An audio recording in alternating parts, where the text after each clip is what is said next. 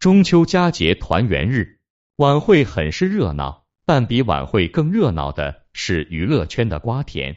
这一夜，李易峰以一己之力将热搜搅和了个天翻地覆，三字男明星的词条霸屏热搜，紧随其后的是词条发起人张小涵和苏梅岛，三个热搜加一起，就差把李易峰的身份证号给写上去了。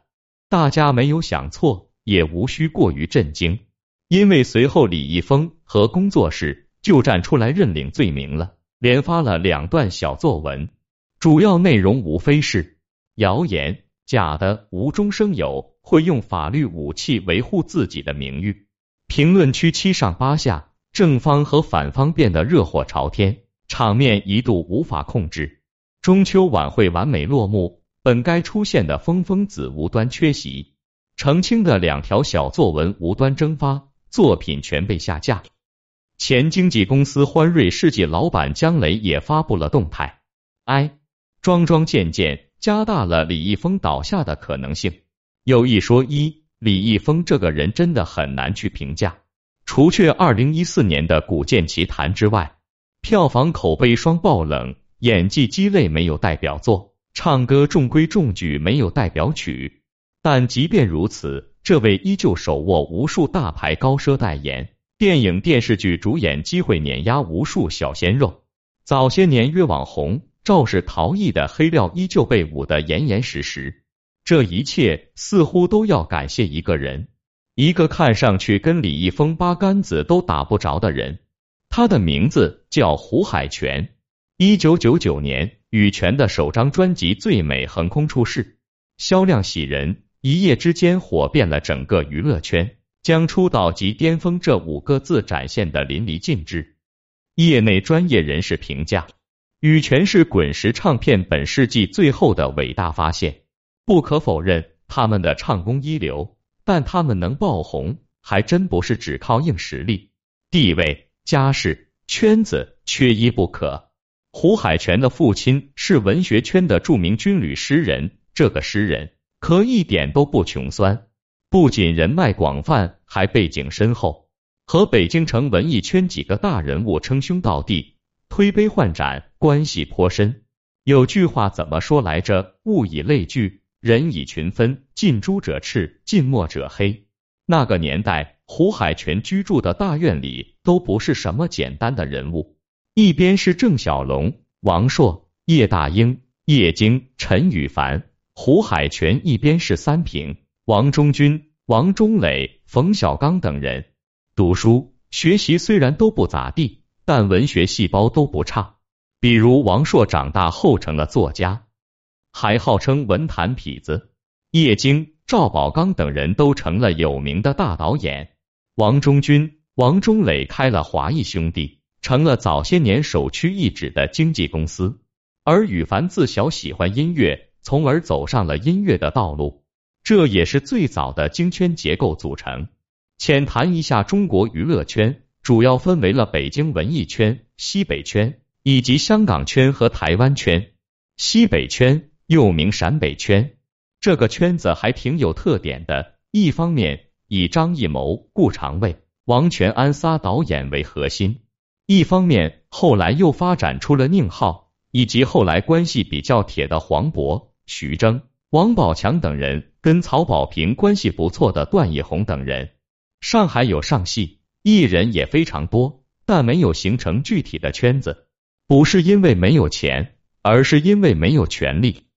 不过好在如今，马云这位金主爸爸已经开始在影视方面布局，假以时日，应该能出一个南方圈子。但以上说的这些圈子，整体组织偏松散，缺乏核心。无论是张艺谋还是贾樟柯、宁浩乃至马云，都不足以成为王朔那样的北京圈内的灵魂人物。京圈是由王朔牵头，北京部队大院的文化子弟们创造的。京圈在骨子里崇尚的不是文艺本身，而是文艺地位。京圈从来就不是最好的创作者，但声势要大。冯小刚如今够风光吧？早些年跟着王朔。羽泉他们的也就仅仅是个下人，拍个电视剧都要明讽暗嘲，被整个缝裤子的绰号扣脑门上那种。京圈兵强马壮，高手如云，既有影视公司大亨，又有名导、名编剧、一线明星加持，有这种挤兑人的操作也不难理解。毕竟影响力强大的，足以召唤神龙、神剧、神片，消遣消遣普通人也无可厚非。胡海泉和李易峰是怎么认识的？交代完背景，咱们言归正传。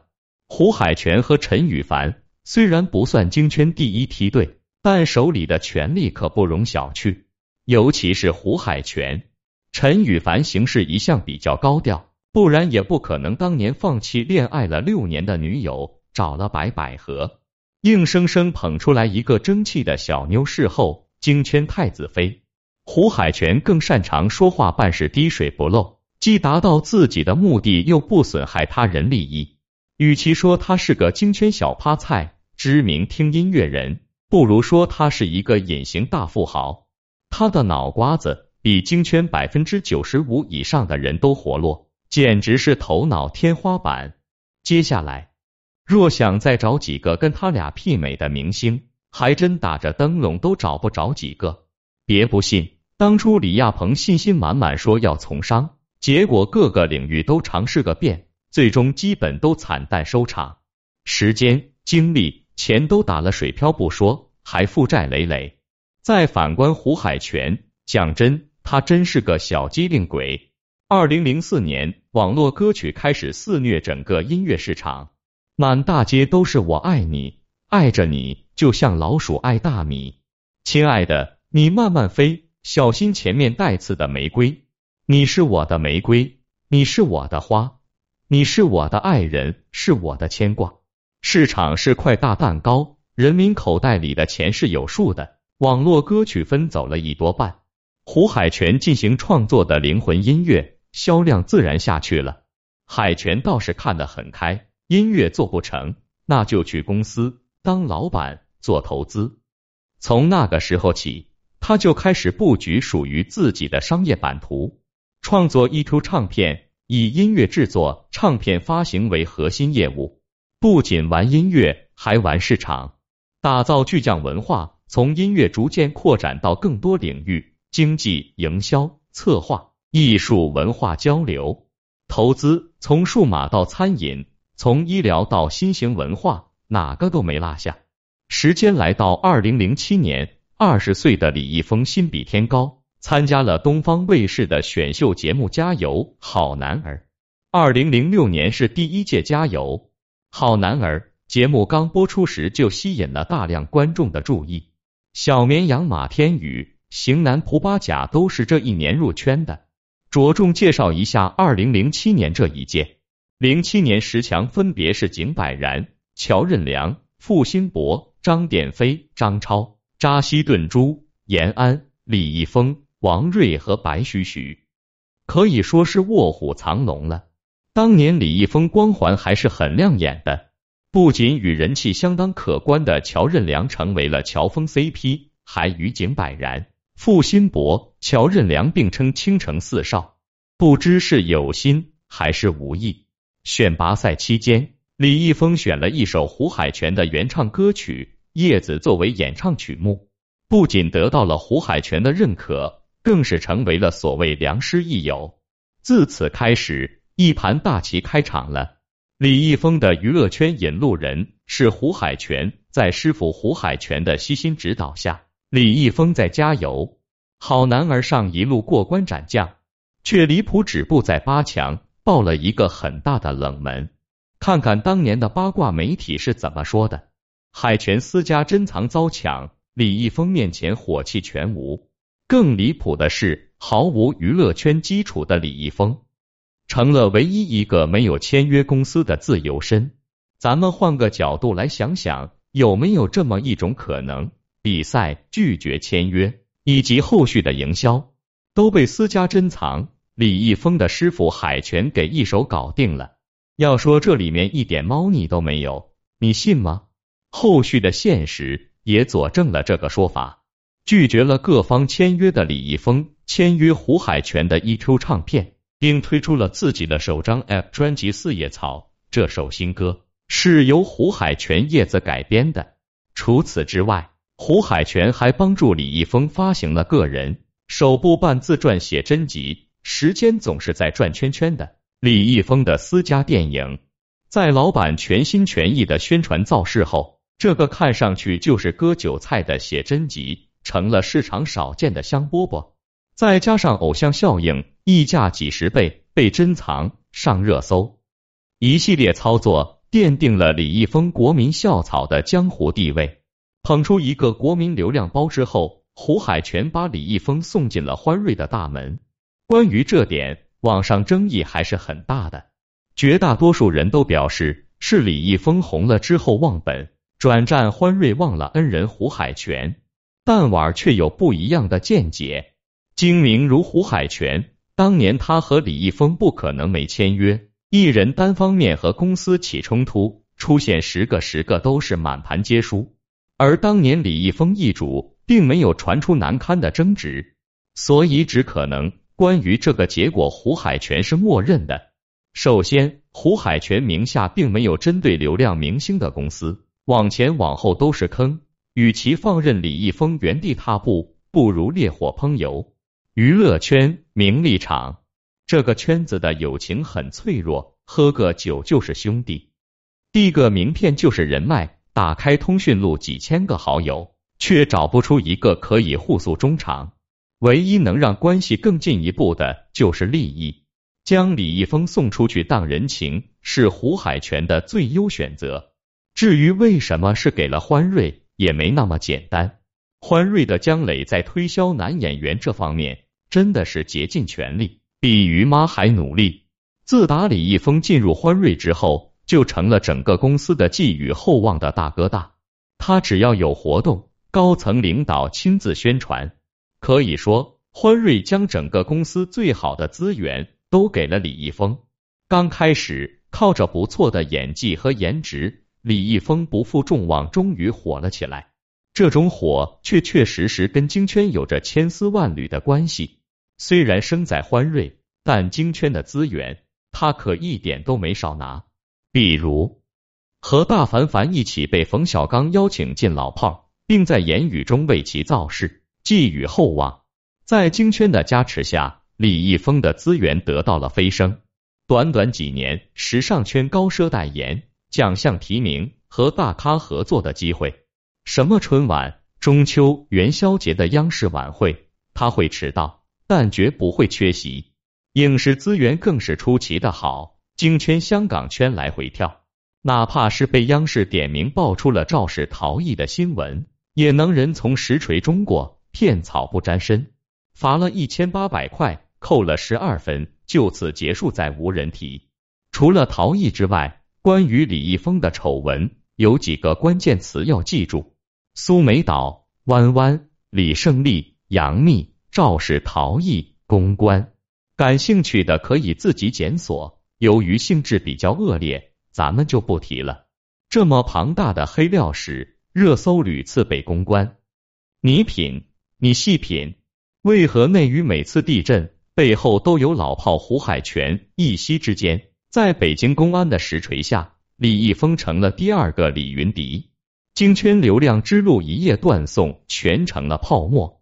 但除了已经倒下的李易峰，内地每次地震。总是少不了京圈隐藏老炮儿胡海泉的身影，就不说世人皆知的京圈和大凡凡事件了。毕竟当年闹得满城风雨，整个京圈没一个人能置身事外。二零一八年，胡海泉的老搭档陈羽凡在西堤的新闻落成实锤之前还在辟谣，结果没两个小时就被官网挂出了照片。史上最快打脸就是来的这么猝不及防。前些日子还在风风光光准备演唱会，后脚就被迫开始收拾烂摊子。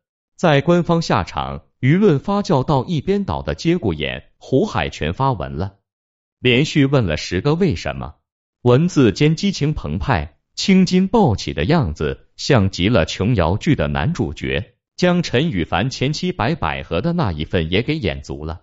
热评第一的网友成了大家的互联网嘴替。我没吸者，我不知情。奈何网友这也不买账啊！同行二十多年的伙伴，每天朝夕相处，胡海泉真的能置身事外吗？无意中的那句隐瞒这么久，让他露了怯。官方还未公布调查结果，大家啥都不知道。何谈这么久？除了被钉在耻辱柱上的搭档，近些日子无端消失的李佳琦，背后的老炮儿也是胡海泉。在李佳琦还是个没啥名气的小主播时，胡海泉就已经入股并孵化了他的公司。如今，曾经叫喊着 OMG 的贵哥已经在上海买豪宅，随后不知原因消失了，更别提躺着就能赚钱的海泉了。那么问题来了，为何娱乐圈每次地震都少不了胡海泉呢？原因有两点。第一点，这大哥近些年势头有点太猛了。去调查了一波，整个娱乐圈拥有最多公司的男明星，目前就是胡海泉。连霸道总裁黄晓明和娱乐圈巴菲特人权都没有他的商业板块大，这也就直接导致了相当多光鲜亮丽的明星。都在默默为胡海泉打工的现状，跨界跨的领域多，手下马仔多，监管难免不到位，漏网之鱼也就有机可乘。第二点也是最重要的一点，冰冰当年的落马之后，整个京圈的阴暗面便开始无所遁形，经纪公司洗牌、假发票、阴阳合同、天价片酬、水军控制舆论，这些资本做过的恶。有相当一部分会秋后算账。置身于京圈之中，胡海泉总归和一部分人有着千丝万缕的关系，多多少少是会有点影响，这是真的。在一个挤得头破血流的游戏场里，没一个人是简单的。世间人情场，利益局。随着时间的推移，京圈越来越多的害群之马被揪出来，被人民的力量砸得粉身碎骨。朝中无人莫做官。圈内无人莫演戏，这里面想必要付出许多代价，有不足为外人道的为人艺术。还是管虎在老炮里说的好啊，这个世界不是你们小老百姓能想象的。